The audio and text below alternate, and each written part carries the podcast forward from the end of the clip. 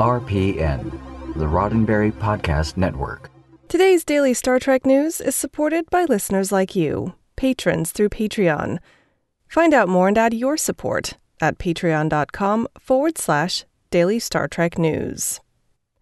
This show is also supported by an affiliate program with CBS All Access. Subscribe today at dailystartreknews.com forward slash CBS All Access to get great Star Trek content and support this show all at the same time.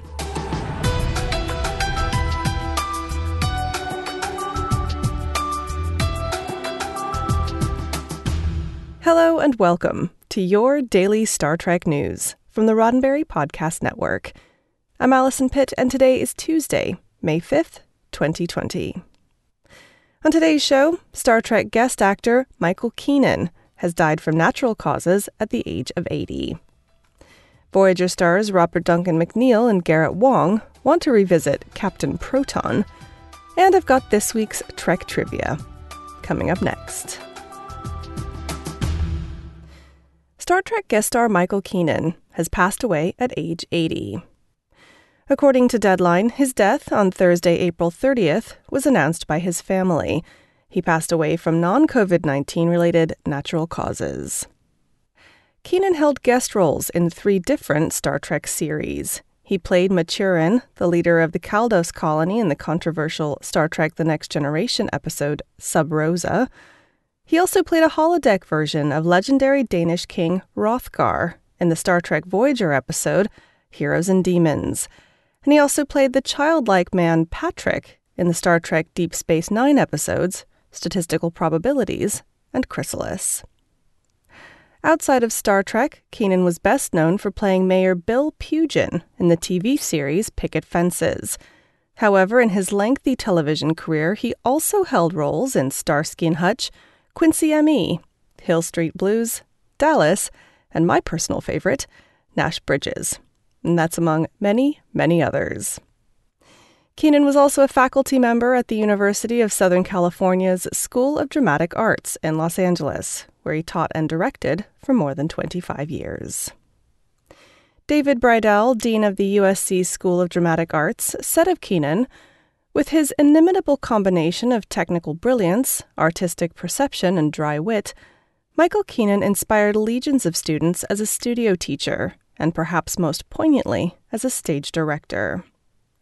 His kindness, wisdom, humility, and loyalty will long be remembered among his colleagues and collaborators. He was, quite simply, a wonderful man. Keenan is survived by sisters in law Diana, Sally, and Jan, and eight nieces and nephews. Please join me in sending condolences to Keenan's family. Captain Proton and Buster Kincaid may battle the evil Dr. Chaotica yet again, if Robert Duncan McNeill and Garrett Wang have anything to say about it.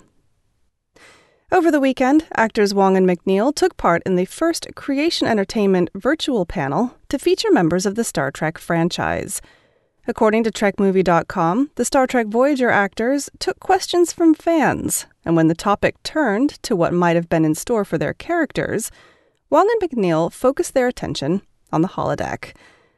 Fans of Voyager will remember the adventures of Captain Proton, the holonovel series full of campy mid 20th century science fiction tropes, written by Voyager helmsman Tom Paris. The holonovel made its debut during the fifth season of the series and became a recurring bit, appearing in nine episodes overall. McNeill had recently suggested the idea of a Captain Proton web series, which co star Wang is definitely interested in pursuing. I loved the Captain Proton holodeck stories, McNeill said. I thought there should have been a lot more of that, particularly because I liked the character I got to play. That could have been an amazing thing to explore the story within the story. We could have done so many things in the Captain Proton holodeck story. So, yeah, I think there is a great opportunity to go revisit that. While there are no official plans for a Captain Proton series yet, it doesn't seem to be out of the question for the future. During Creation's Q&A panel, McNeill and Wang were also asked if they would consider reprising their roles in Picard, as some other Trek alumni have done. While neither seemed optimistic toward the idea, Both spoke well of their colleagues and offered thoughts on what their characters might be doing while the action of Picard was going on.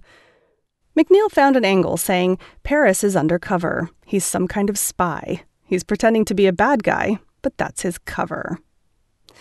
Wang, however, sees his character being a bit disgruntled in the future, saying that Ensign Kim quit Starfleet because he never gets promoted, eventually opening a bar and grill where only ensigns and lower in rank get discounts.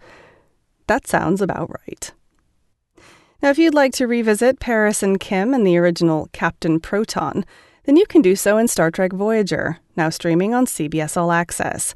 You'll want to aim for the season 5 episode, Night.